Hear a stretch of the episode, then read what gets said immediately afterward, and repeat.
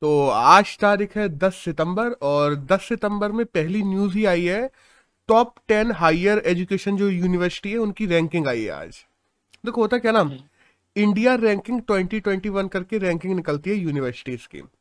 इसको national institutional ranking framework launch करता है। तो इसमें टॉप 10 यूनिवर्सिटीज की रैंकिंग निकली है, अलग अलग फील्ड में अलग अलग यूनिवर्सिटी की। सबकी ही बात कर ले रहा है कि जैसे आईआईटीज की बात करें तो टॉप एजुकेशनल इंस्टीट्यूट्स में हमारे यहाँ का जो आईआईटी मद्रास है वो नंबर 1 पे आया है और सेकंड नंबर पे आईआईटी बेंगलोर आया है। मैनेजमेंट इंस्टीट्यूट की बात करें तो नंबर 1 पे आईआईएम अहमदाबाद आया है। लॉ स्कूल्स में बात करें तो जो national law institute of India Bangalore है वो नंबर 1 पे आया है। और एम्स की बात करें तो जो दिल्ली एम्स है वो नंबर 1 पे आया है। अगर बेस्ट रिसर्च इंस्टीट्यूट की बात करें तो जो आईआईएससी है वो नंबर 1 पे आया है। और अगर टॉप कॉलेजेस की बात करें, ग्रेजुएशन कॉलेजेस की बात करें तो टॉप 10 कॉलेजेस में पहली बात तो टॉप 5 तो DU के है, दिल्ली यूनिवर्सिटी के, और उनपे में ही नंबर 1 पे मेरिंडा हाउस है जो दिल्ली यूनिवर्सिटी से ही एफिलिएटेड है। तो दैट्स ऑल, ये था इस न्यूज में। अगली न्यूज की बात करते हैं, वो आइए ब्रिक्स को लेके। अभी हम लोगों ने देखा कि ब्रिक्स की मीटिंग हुई, नरेंद्र मोदी भी थे उसमें, नरेंद्र मोदी की मीटिंग हुई। इसमें पूरा इंक्लूसिव इंट्रा अफगान जो डायलॉग है उस पर बात हुई ज्यादातर। सारे देशों ने मिलकर बात की कि हम लोगों को अपनी अफगान पॉलिसी कैसी रखनी है, कैसे हम लोगों को आगे बढ़ना है, इंक्लूसिव ग्रोथ कैसे करनी है, इन सबको बात हुई। और एक नया डिक्लेरेशन है जिसपे सारे देशों ने साइन किए, पांचों देशों ने, वो है न्यू दिल्ली डिक्लेरेशन। अब न्यू दिल्ली डिक्लेरेशन क्या है कि यही अफगानिस्तान को लेके हमें इंक्लूसिव ग्रोथ कैसे करनी है, हम लोगों की पॉलिसीज कैसी होनी चाहिए, हम सबको मिलकर कैसे चलना है, उसी सब के बारे में न्यू दिल्ली डिक्लेरेशन। अब ब्रिक्स की बात कर लें तो इसमें 5 देश है, ब्राजील, रशिया, इंडिया, चाइना और साउथ अफ्रीका। अगर ब्रिक की बात करें तो 2006 में शुरू हुई थी BRICS ब्रिक। 2009 से इसके हर साल होते हैं अध्यक्षों की मीटिंग और 2010 में इसमें साउथ अफ्रीका जुड़ गया था, तब से इसका नाम ब्रिक्स बदल के ब्रिक्स हो गया है। तो अब 5 देश हैं। अगले न्यूज की बात करते हैं, एक आइए ज्ञानवापी जो डिस्प्यूट है मस्जिद का, उसको लेके। हुआ क्या था, अभी यूपी की एक हाई कोर्ट है, सॉरी हुआ क्या था, अभी यूपी की एक कोर्ट है उसने परमिशन दे दी थी आर्कियोलॉजिकल सर्वे ऑफ इंडिया को कि जो ज्ञानवापी मस्जिद है जो कि काशी विश्वनाथ टेम्पल के पास में है, वहां पे जाके वो लोग आर्कियोलॉजिकल चीजों को खुदाई करें, खोजें और ये पता लगाएं कि ये मस्जिद क्या पहले कोई एक टेम्पल था उस पे बनाई गई है कि नहीं बनाई गई है। लेकिन इस पे वहां की ही high court, Allahabad high court ने स्टे लगा दिया है। इलाहाबाद हाई कोर्ट ने कह दिया है कि नहीं, ऐसा कुछ नहीं होगा, ये सब तुम पता नहीं लगाओगे वहां पे मस्जिद में। अब हुआ क्या, ये क्यों रोका गया है? इंडिया में एक लॉ आया था जिसका नाम है place of worship special provision act 1991। ये 1991 में लाया गया था और इस एक्ट में कहा गया था कि 1947 के बाद जो मस्जिद जहां है, जो मंदिर जहां है, वो वहीं रहेगा, उनमें कोई चेंजेस नहीं लाए जाएंगे, ना ही ये पता किया जाए कि वहां पे पहले मंदिर था, मस्जिद था। सोशल हार्मनी बनी रहे और लोगों में डिस्प्यूट ना हो, इस वजह से ये लॉ को लाया गया था। लेकिन अभी जो यूपी की एक कोर्ट है उसने कह दिया था ज्ञानवापी पे जाके पता लगाओ, आर्कियोलॉजिकल सर्वे ऑफ इंडिया पता लगाए, तो उस चीज को इलाहाबाद हाईकोर्ट ने स्टे कर दिया। उन्होंने कहा नहीं, ये पता नहीं लगाया जाएगा। तो दैट्स ऑल। अगली न्यूज की बात करते हैं, वो आइए तमिलनाडु को लेकर। तमिलनाडु में तकरीबन 3200 साल पुरानी एक सभ्यता मिली है जिसका नाम है तमहिर हारनी, मतलब TAMIRHARANI, तमहिर हारनी। थोड़ा तमिल नाम है, शायद मैं सही से प्रोनाउंसिएशन ना कर पाऊँ लेकिन तमहिर हारनी सिविलाइजेशन, एक नई सिविलाइजेशन मिली है तमिलनाडु में। इसकी कार्बन डेटिंग की गई है जो कि बाय द वे हम देखते हैं मियामी लैब के द्वारा इसकी कार्बन डेटिंग करवाई गई, तो जिससे ये पता चला है कि ये 3200 साल पुरानी है। और वहाँ के जो स्टालिन है, जो वहाँ के CM है, उन्होंने ये घोषणा कर दी है कि इस सभ्यता के लिए हम लोग वहाँ पे एक स्पेशल म्यूजियम भी बनवाएंगे जिसका नाम होगा पोरुनई म्यूजियम, जो तमहिर हारनी सभ्यता के लिए ही बनेगा। अब तमहिर हारनी सभ्यता की बात करें तो ये वेस्टर्न घाट्स के पास में है और तमहिर हारनी सभ्यता तमहिर हारनी रिवर के पास में बसी हुई थी जो एक समय में थी वहां पे, और अब वो रिवर भी विलुप्त हो चुकी है और ये सभ्यता भी। तो दैट्स ऑल। एक नेक्स्ट खबर की बात करते हैं कि केरल में जो ऑर्गेनाइज्ड क्राइम होते हैं ना, कि हम लोगों ने पहले से बात कर ली कि हाँ इतनी तारीख को यहाँ पे ये करना है, उतनी तारीख को वहां पे वो करना है, तैयारी मतलब पूरी प्लान बना के जो क्राइम करते हैं लोग, ऐसे क्राइम्स को रोकने के लिए केरल सरकार ने कहा है कि एक ऐसा लॉ लेके आएंगे जिससे केरल की पुलिस किसी भी इंसान का बात सुन सकेगी जब वो लोग बात कर रहे हो, किसी भी इंसान की कॉल टैप कर सकेगी और किसी भी इंसान की कॉल टैप के बाद सुन भी सकेगी, मतलब ये बंदो। अब सोचो ये कितना खतरनाक है कि तुम्हारा कहा जाता ना कि प्राइवेसी का कितना हनन है इसमें, जब पुलिस वाले तेरी सारी बात सुन सक रहे हैं। तो हाल फिलहाल में कहा तो ये जा रहा है कि केरल में इस लॉ को गिरा दिया जाएगा, अब देखते हैं क्या होता है। एक अगली न्यूज आई है इसराइल को लेके कि इसराइल की पर मिलियन पॉपुलेशन अगर हम लोग देखें तो उसमें पर मिलियन पॉपुलेशन पे सबसे ज्यादा कोविड केसेस आजकल इसराइल में निकल रहे हैं।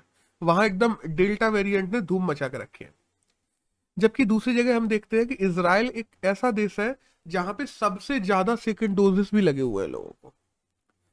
अब हो क्या रहा ना, इसराइल ने इनको रोकने के लिए वहां पे थर्ड डोज लगाना शुरू कर दिया है।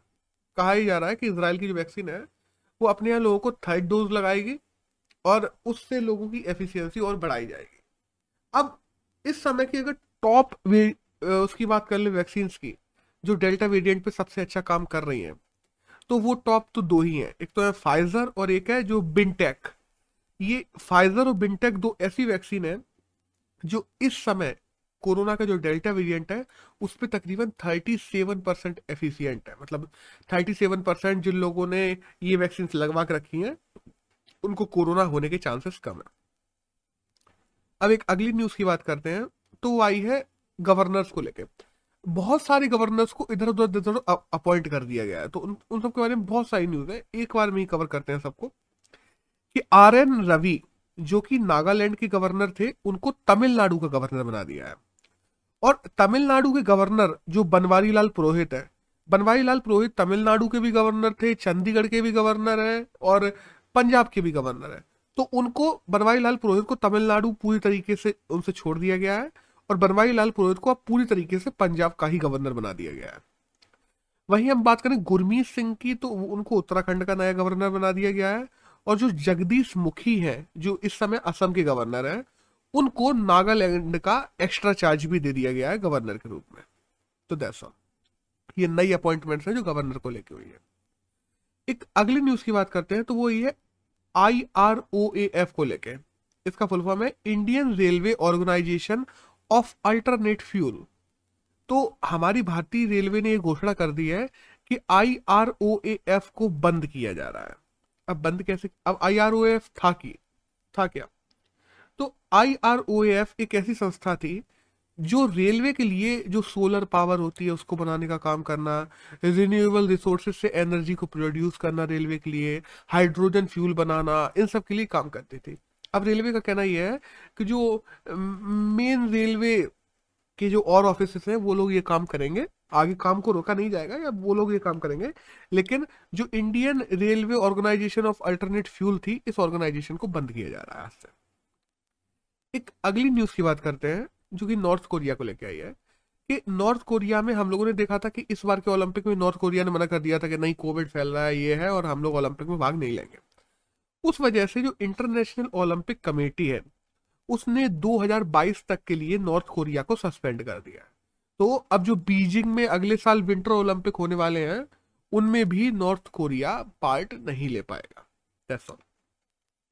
एक नेक्स्ट न्यूज की बात करते हैं कि फ्रांस, देखो फ्रांस में क्या होता है ना, हम देखते हैं ऑपरेशनल फीसेस बहुत ज्यादा है, कोई अबॉर्शन वगैरह करवाना हो किसी को तो उसकी फीस बहुत ज्यादा है, बहुत रुपए लगते हैं। तो फ्रांस ने ये कह दिया है कि फ्रांस पहले 18 साल तक की लड़कियों के, अगर उनको कहा जाता है ना कि अनप्लैंड प्रेगनेंसी हो गई या किसी वजहों से प्रेग्नेंट हो गई, वो जिसको अबॉर्शन करवाना है, तो 18 साल तक की लड़कियों का सारा खर्चा उठाती थी फ्रांस सरकार अबॉर्शन का। अब फ्रांस सरकार ने कह दिया है कि कोई भी लड़की जो कि 25 साल तक की है और अगर उसको अबॉर्शन करवाना है तो उसका पूरा खर्चा फ्रांस सरकार उठाएगी। दैट्स ऑल, ये छोटी सी न्यूज थी एक। और बाय द वे केवल उसका ही नहीं, उसके मेडिकेशन वगैरह सबका ही खर्चा उठाएगी। एक अगली न्यूज की बात करते हैं जो आई है चंद्रयान 2 को लेकर। देखो न्यूज़ तो ये है कि चंद्रयान 2, याद करो हम लोगों ने जो मिशन भेजा था जिसमें हमारा विक्रम नाम का लैंडर भी था, प्रज्ञान नाम का रोबोट भी था, एक ऑर्बिटर भी था। वो हमारा जो लैंडर था वो लैंड नहीं हो पाया था विक्रम, और गिर गया था करीबन 2 किलोमीटर पहले ही हमारा कॉन्टेक्ट उससे टूट गया था। उसके बारे में एक न्यूज़ आई है कि ऑर्बिटर तो लेकिन हमारा इस्टेब्लिश हो गया था सही से, तो ऑर्बिटर को आज 2 साल पूरे हो गए हैं। अब ऑर्बिटर में हम लोगों ने देखा था कि L14 नाम से एक कैमरा भी लगा हुआ था, वो one of the best high definition camera है जो आज तक किसी भी चंद्र मिशन पे भेजा गया है। तो चंद्रयान 2 ने पिछले 2 साल में कौन कौन सी उपलब्धियां पाई हैं, क्या ये मिशन फेल रहा क्या नहीं रहा है, इन सब पे। तो देखो हम लोग लैंडर और ऑर्बिटर लैंड नहीं कर पाए, वो बात सही है। ऑर्बिटर हम लोगों ने स्थापित कर दिया, लैंडर रोवर नहीं चला पाए, ठीक है। लेकिन अब बात करें कि चंद्रयान 2 के ऑर्बिटर ने कौन कौन सी उपलब्धियां पाई हैं। तो देखो हम देखते हैं वाटर मॉलिक्यूल्स पहले से पता था, देखो पहले नासा ने पता किया था, फिर चंद्रयान 1 ने पता किया था कि है। चंद्रयान 2 को ये पता करना था कि ये वाटर मॉलिक्यूल OH से बने हुए हैं कि H2O से बने हुए हैं। तो चंद्रयान 2 ने पता कर लिया कि हाँ ये कहीं कहीं पे OH भी है, कहीं कहीं पे H2O भी है। दूसरा इसने वहाँ पे जो माइनर एलिमेंट्स होते हैं जैसे सोडियम वगैरह हुआ, जो माइनर एलिमेंट चंद्रमा में बहुत कम पाए जाते हैं, तो ऐसे माइनर एलिमेंट्स कहाँ पाए जाते हैं, कहाँ पे इनका भंडारण है, इसकी एक मैपिंग करके भेजी है। दूसरा हम देखते हैं कि सन रेस जो चंद्रमा पे आती हैं उनकी स्टडी भी एक इंक्लूसिव स्टडी करके हमारे चंद्रयान 2 के जो ऑर्बिटर है उसने भेजी है, जो आने वाले मिशन में लोगों को फायदा देगी। तो दैट्स ऑल, आज 2 साल हो गए हैं चंद्रमा के ऑर्बिटर। एक अगले न्यूज की बात करते हैं, तो आइए MU वेरिएंट को लेके। हम लोगों ने देखा है कोरोना के बहुत सारे वेरिएंट हैं, डेल्टा लैम्डा ये वो, तो ऐसे ही एक MU वेरिएंट है जो कैलिफोर्निया में पहली बार निकला था। इसकी हम बात कर चुके हैं, बस आज की न्यूज़ में ये है कि MU वेरिएंट को WHO ने वेरिएंट ऑफ इंटरेस्ट की लिस्ट में डाल दिया है। अब देखो 2 लिस्ट होती है, एक होता है वेरिएंट ऑफ इंटरेस्ट और एक होता है variant of concern. Variant of concern मतलब कि इनके लिए अभी काम करना जरूरी है वरना ये बहुत खतरा दे सकती हैं। कंसर्न में कौन कौन से हैं, डेल्टा हुआ, गामा हुआ, बीटा हुआ, ये वेरिएंट ऑफ कंसर्न में है।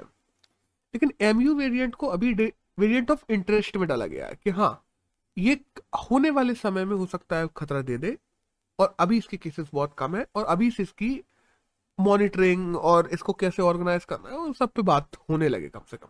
तो दैट्स ऑल। एक नेक्स्ट न्यूज़ की बात करते हैं, तो आइए जियो और BluSmart को लेके कि जियो ने BluSmart के साथ में टाई अप किया है और इंडिया में जो चार्जिंग स्टेशंस हैं, जो इलेक्ट्रिक व्हीकल्स के लिए चार्जिंग स्टेशंस हैं, वो जियो और BluSmart दोनों मिलके लगाएंगे। तो दैट्स ऑल, ये छोटी न्यूज़ थी। और आने वाला समय ब्रो हम भी जानते हैं कि आने वाला समय इलेक्ट्रिक कार्स का ही है, आने वाला समय इलेक्ट्रिक मोटर्स का ही है, इलेक्ट्रिक मोटर्स ही चलेंगे और पेट्रोल चाहे कितना भी महंगा हो जाए इलेक्ट्रिक मोटर्स ही आने वाले समय में। एक बार चार्जिंग स्टेशन अच्छे से बन गए ना तो इलेक्ट्रिक मोटर्स को रेगुलेट होने में टाइम नहीं लगेगा। एक अगली न्यूज़ की बात करते हैं, वो आइए NH 925 को लेकर कि जो नेशनल हाईवे 925 है हम लोग देखते हैं राजस्थान में, उसमें कल इमरजेंसी लैंडिंग के लिए जो प्लेन्स की इमरजेंसी लैंडिंग होती है उसको इस हिसाब से ही बनाया गया था नेशनल हाईवे 925 को कि कभी जरूरत पड़े तो प्लेन्स की इमरजेंसी लैंडिंग करवाई जा सके यहाँ पे। तो कल उसका ट्रायल किया गया और उस ट्रायल में वो एकदम सफल रहा है कि हाँ वहाँ पे प्लेन्स ने अपनी इमरजेंसी लैंडिंग कर ली बहुत अच्छे तरीके से। एक नेक्स्ट न्यूज़ की बात करते हैं, तो आई है हमारे जो क्लाइमेट एंड इन्वायरमेंटल मिनिस्टर है भूपेन्द्र यादव, उनको लेके कि उन्होंने एक पोर्टल लॉन्च किया है जिस पोर्टल का नाम है PRANP, प्रणप पोर्टल। अब ये प्रणप पोर्टल क्या है, ये इसलिए बनाया गया है कि अलग अलग शहरों में कौन कौन से पॉल्यूशन को लेके या डिजास्टर मैनेजमेंट को लेके क्या क्या काम चल रहे हैं शहरों में, वो काम कहाँ तक पहुँचे हैं, सरकारें कितना इंक्लूसिव उनमें भाग ले रही हैं, उन काम की मॉनिटरिंग करना, उन काम को देखना कि वो काम कितने आगे तक जा चुके हैं, ओवरऑल में पूरे कामों की समीक्षा करने के लिए ये पोर्टल बनाया गया है जिसमें हर शहर अपने इन्वायरमेंटल कामों का ब्यौरा डाल के रखेगा और जो सीधे केंद्र सरकार या राज्य सरकार इसको अपने कामों में या अपनी जरूरतों के लिए उपलब्ध हो सकेगा सब कुछ। एक अगले न्यूज़ की बात करते हैं, वह ये टाटा की तरफ से कि हम देखते ना जो टाटा AIA है, टाटा AIA लाइफ इंश्योरेंस होता है, उसके नए ब्रांड एम्बेसडर के रूप में नीरज चोपड़ा को बना दिया गया है। नीरज चोपड़ा जो जेवलिन थ्रोअर है और हाल ही में उन्होंने हमें ओलंपिक में गोल्ड मेडल भी दिलाया था, दूसरा गोल्ड मेडल इंडिविजुअल स्पोर्ट में और एथलेटिक्स में पहला। अगर नीरज चोपड़ा की बात करें ब्रो, नीरज चोपड़ा की स्पॉन्सरशिप फीस तकरीबन 10 से 15 गुना ऊपर चली गई है जब से वे ओलंपिक में जीत गए हैं। अपने इंडिया में कहा जाए, इंडिया के जितने भी क्रिकेटर्स हैं उनमें केवल एक विराट कोहली अभी इस समय जो है वो केवल नीरज चोपड़ा की फीस से आगे रह गए हैं और बाकी के सारे क्रिकेटर नीरज चोपड़ा से पीछे चले गए हैं और स्पॉन्सरशिप फीस में नीरज चोपड़ा नंबर 1 पे आ गए हैं इंडिया में, केवल विराट कोहली आ गया। एक नेक्स्ट न्यूज की बात करते हैं, वो आई है पीसीए को लेके, प्रॉम्प्ट करेक्टिव एक्शन। अब प्रॉम्प्ट करेक्टिव एक्शन क्या होता है? देखो, जब अपनी रिजर्व बैंक ऑफ इंडिया है, रेगुलेटर है सारी बैंकों का, वो देखता है कोई बैंक सही से काम नहीं कर रही, कोई बैंक अच्छे से रेगुलेट नहीं कर रही चीज़ों को, किसी बैंक के द्वारा एनपीए बढ़ रहा है, किसी बैंक का कि लोन ज़्यादा दे रही है, लोन वापस नहीं आ रहा है उसके, या किसी भी बैंक जो डूबने वाली है या डूब सकती है, तो ऐसी बैंकों को वो पीसीए में डाल देती है। प्रॉम्प्ट करेक्टिव एक्शन की एक लिस्ट है उसके पास में, उसमें डाल देती है। तो आरबीआई ने कुछ दिनों से यूको बैंक जो है, यूसीओ बैंक, उसको प्रॉम्प्ट करेक्टिव एक्शन की लिस्ट में डाल के रखा था, बट अब यूको बैंक का जो एनपीए रेशियो है वो पहले से काफ़ी ठीक हो गया है, तो इसको बाहर निकाल दिया गया है। बाय द वे, अगर हम बात करें ना पीसीए की, तो अभी इंडिया की 2 बैंक और हैं, एक तो है ओवरसीज बैंक ऑफ इंडिया और दूसरी है सेंट्रल बैंक ऑफ इंडिया। ये दोनों अभी भी पीसीए के अंतर्गत ही डली हुई है। एक नेक्स्ट न्यूज की बात करते हुए आइए ISKCON को लेके। देखो, ISKCON के जो संस्थापक थे जिनका नाम है स्वामी प्रभुपद, तो स्वामी प्रभुपद ने ISKCON को जिन्होंने शुरू किया था उनकी 125वीं जन्म एनिवर्सरी थी, तो उस पे हमारे प्रधानमंत्री नरेंद्र मोदी ने 125 रुपए का एक सिक्का जारी किया है। मतलब दिखाने के लिए होता ना कि ये 10 सिक्के जारी कर दिए, दैट्स ऑल, उनको रख बाद में संग्रहालय में ही लिया जाता है, बट उनकी याद में या एक स्मारक सिक्के के रूप में जारी किए जाते हैं अलग अलग समय पे भारत सरकार के द्वारा बहुत सारे सिक्के। अब हम बात करें स्वामी प्रभुपद की या ISKCON की, तो ISKCON को 1960 में शुरू किया गया था। ISKCON ने बेसिकली क्या किया ना, जो वैदिक कल्चर है, वैदिक कल्चर की जो किताबें हैं, उपनिषद है, वेद है, पुराण है, इनको 86 अलग अलग लैंग्वेज में प्रसारित किया था और पूरी दुनिया में वैदिक कल्चर को फैलाने का काम किया था। और बाय द वे, हम बात करें स्वामी प्रभुपद की, तो स्वामी प्रभुपद ने ही हरि कृष्ण मूवमेंट स्टार्ट किया था ISKCON के साथ में मिलके। और हरि कृष्ण मूवमेंट यही था कि हाँ, हमें पूरी दुनिया में कृष्ण के नाम को फैलाना है और जो वैदिक कल्चर इसको फैलाना है। अब स्वामी प्रभुपद की बात करें तो स्वामी प्रभुपद जो जिनका जन्म हुआ था कलकत्ता में बाय द वे, और इनका बचपन का नाम अभयचरण था। अब यहाँ से शुरू होते हैं हमारे एडिटोरियल। तो पहला एडिटोरियल आया है तालिबान को लेके, क्योंकि तालिबान आजकल लगातार न्यूज में बना हुआ है। देखो, अभी हुआ क्या ना, जब हम देखते हैं कहीं पे भी एक सरकार बनती है तो इस सरकार की पहली जिम्मेदारी क्या होती है, सबको साथ लेके चलना, कि हम पहले से ज़्यादा अगर मजबूत होके आए हैं। लोगों का कहना यह है कि तालिबान नए रिफॉर्म तालिबान है, रिफॉर्म्ड तालिबान है, ये 1996 या 2001 वाली तालिबान नहीं है। तो सरकार का काम होता है कि सबको साथ में लेके चलना, किसी भी समुदाय को पीछे नहीं छोड़ना और एक इंक्लूसिव गवर्नमेंट को स्थापित करना, एक इंक्लूसिव गवर्नेंस को प्रतिपादित करना। वहीं हम देखते हैं कि अभी जो 33 मिनिस्टर्स बनाए गए हैं, कैबिनेट मिनिस्टर तालिबान के द्वारा, उनमें से 30 मिनिस्टर केवल और केवल पश्तून के इलाके के हैं। तो ये कहाँ से इंक्लूसिव गवर्नमेंट है, ये कहाँ से हम मान सकते हैं कि ये सबके साथ की बात कर रहे हैं। और वो जो 30 लोग जो पश्तून के हैं ना, उनमें से भी 17 लोग तो ऐसे हैं जिनको यूएन के द्वारा, यूनाइटेड नेशंस के द्वारा टेररिस्ट की लिस्ट में डाल कर रखा गया है। तो अफगान के डिसीजन मेकर्स आजकल वो बन गए हैं जो टेररिस्ट है यूएन के हिसाब से। वहीं हम देखते हैं ना कि वुमेन हैरेसमेंट की बात करें जो 1996 से लेकर 2001 के बीच में हुई। ह्यूमन राइट्स की बात करें, हम लोग वायलेशन हुआ बहुत ज़्यादा, महिलाओं की भागीदारी नहीं थी, महिलाओं की भागीदारी अब लेके आएंगे इन लोगों ने कहा। इन लोगों ने कहा कि महिलाएं स्पोर्ट खेल सकती हैं, बट स्पोर्ट केवल वो खेल सकती हैं जिनमें महिलाओं के शरीर का कोई भाग दिखे नहीं। मतलब समझ रहे हो कि फुटबॉल क्रिकेट ये चीज कैसे खेलेंगी महिलाएं अगर तुम इतना ज्यादा उनकी फ्रीडम पे रिस्ट्रिक्शंस लगा दोगे तो। चाहे वुमेन फ्रीडम की बात करें, वुमेन की राइट की बात करें, वुमेन डिग्निटी की बात करें, वुमेन के ऑनर की बात करें, सबको छीना जाना शुरू कर दिया गया है। और तालिबान का कहना यह है कि हम अपने हिसाब से चलेंगे, सीधी सी बात है, इंटरनेशनल कम्युनिटी से कुछ नहीं, हम तो अपने शरिया लॉस को लागू करवाएंगे। अब इसको लेके अफगानिस्तान में हम देख रहे हैं लगातार प्रोटेस्ट भी हो रहे हैं, बहुत सारी फोटोस आ रही हैं अफगानिस्तान से, ये प्रोटेस्ट वो प्रोटेस्ट। तो जिस इंक्लूसिव गवर्नमेंट की इन लोगों ने वादा किया और जिस इंक्लूसिव गवर्नमेंट को लेके आने की सोच पर अफगानिस्तान कह रहा है कि हम इस सोच पे चलेंगे, क्या वो सोच सच में वो सोच है? क्या अफगानिस्तान सच में ऐसा करना चाहता है कि ये केवल बताने की सोच है? अब ये आने वाले समय में देखना होगा, बट हाल की अगर कहा जाए तो कहीं से भी इनकी इंक्लूसिव गवर्नेंस की सोच तो नहीं लग रही है। यही सब लिखा हुआ है इस आर्टिकल। एक नेक्स्ट आर्टिकल की बात आते हैं, वह ये नेशनल सिक्योरिटी को लेके नेक्स्ट आर्टिकल आया और अच्छा आर्टिकल है। कि देखो नेशनल सिक्योरिटी को हम कैसे देखते हैं, दो पैमानों पे देखते हैं, एक तो इंटरनल सिक्योरिटी और एक एक्सटर्नल सिक्योरिटी। के आंतरिक समरसता भी हमको रखनी है और बॉर्डर भी सिक्योर करके चलना है। बट हम देखते हैं कि नेशनल सिक्योरिटी में बहुत ज़्यादा चेंजेस आ गए हैं, जैसे जैसे समय चेंज हो रहा है नेशनल सिक्योरिटी चेंज हो रही है। नेशनल सिक्योरिटी के सामने नए चैलेंजेस आ रहे हैं कि आज हमें अपनी फॉरेन पॉलिसी को ऐसे बनाना पड़ता है कि डोमेस्टिक को भी ध्यान में रख के, और डोमेस्टिक पॉलिसीज़ को ऐसे बनाना पड़ता है कि फॉरेन पॉलिसी को ध्यान में रखते हुए। बाय द वे ये बात यूएस में सबसे पहले ये कॉन्सेप्ट लागू किया गया था और इसको ही हर देश में करने की जरूरत है। देखा जाए तो जब हम ग्लोबल सिक्योरिटी लैंडस्केप की बात करते हैं ना, तो वो बहुत ज़्यादा बदल रहा है। चाहे हम साइबर सिक्योरिटी को देख लें, स्पेस सिक्योरिटी को देख लें, नेशनल सिक्योरिटी के नए आयाम दुनिया के सामने आ रहे हैं और नई नई चीज़ें नेशनल सिक्योरिटी के रूप में सामने निकल के आ रही हैं देशों के सामने में। अभी इंडिया के सामने 4C चैलेंजेस हैं। अब 4C का मतलब क्या है?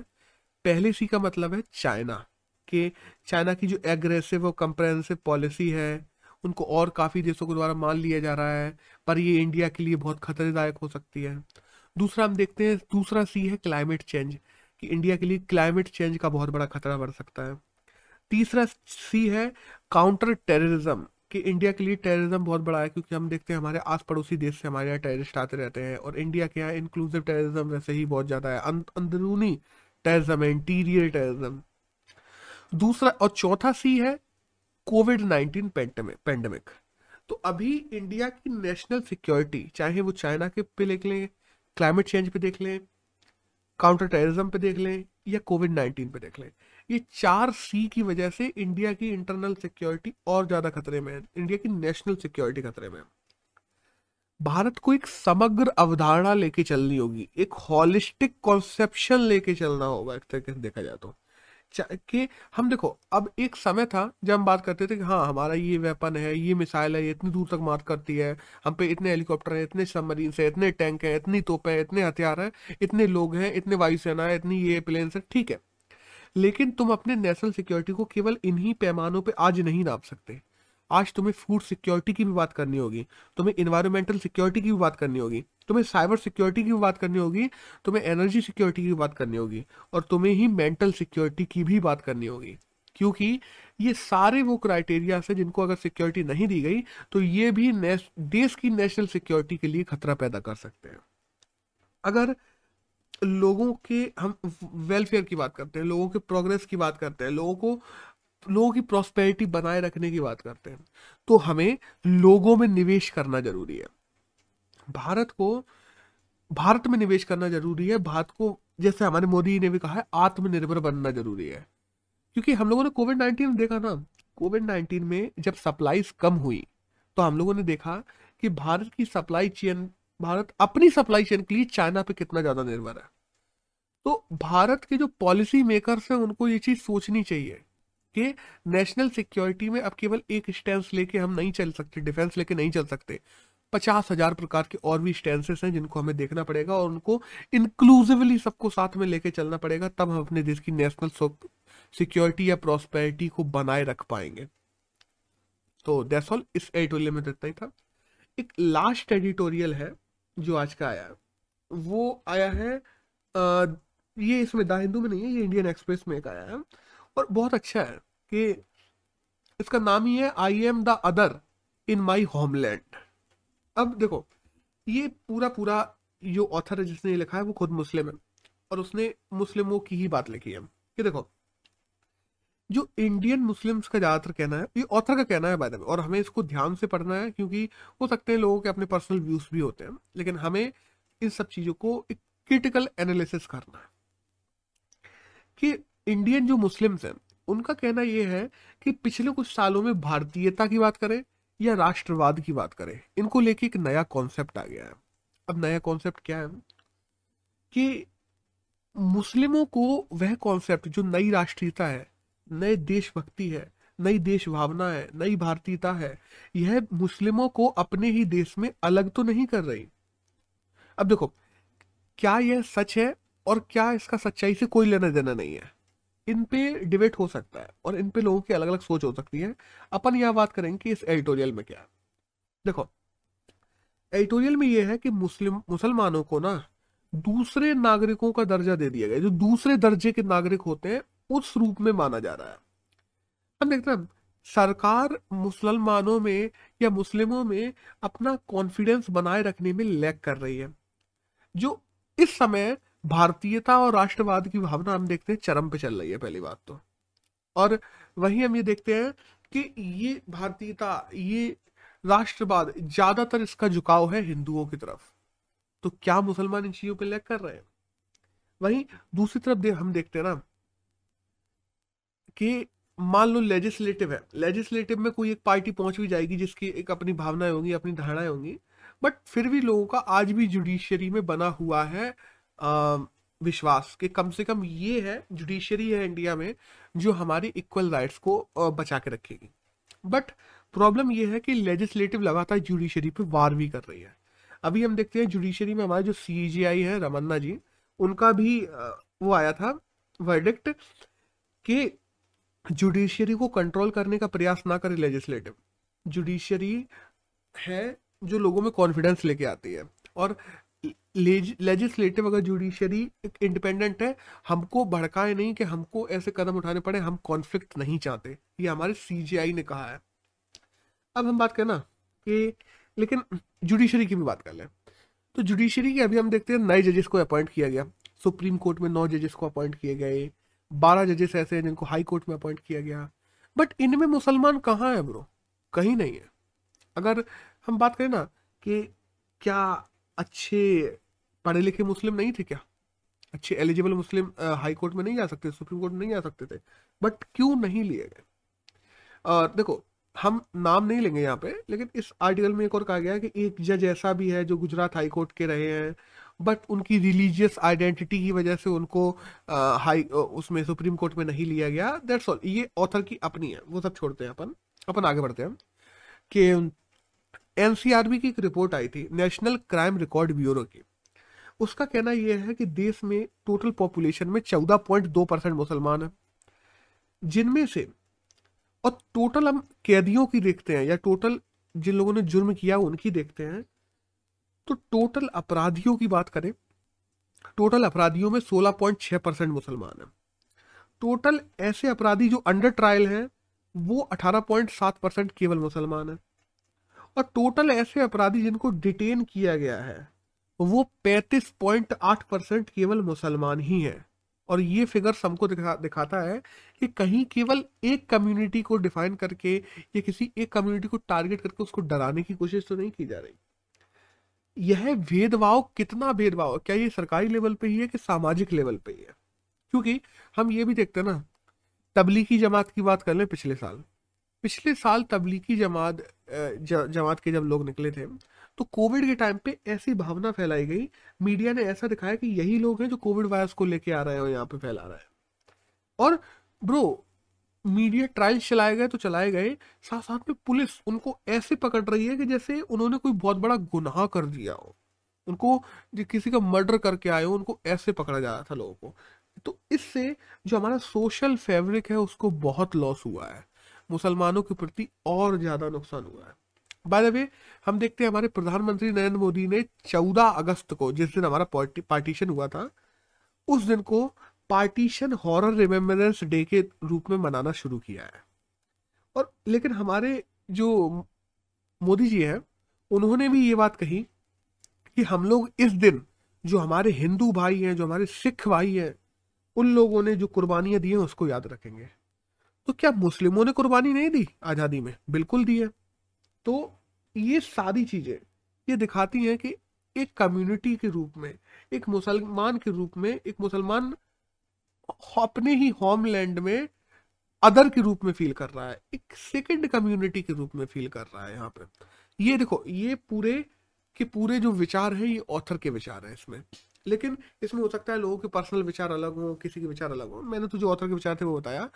हमारे लिए जो इसमें जो डाटा दिया हुआ है कि इतने % ये डाले हैं, इतने जजेस को चुना गया, ये हुआ वो हुआ, ये डाटा हमारे आंसर राइटिंग में काम आता है।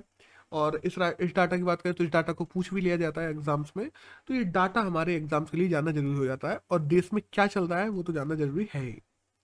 तो आज 10 सितंबर की बात करें तो जितना भी करंट हमारे जानने के लिए जरूरी था हर पेपर वगैरह से, वो हमने डिस्कस कर लिया है।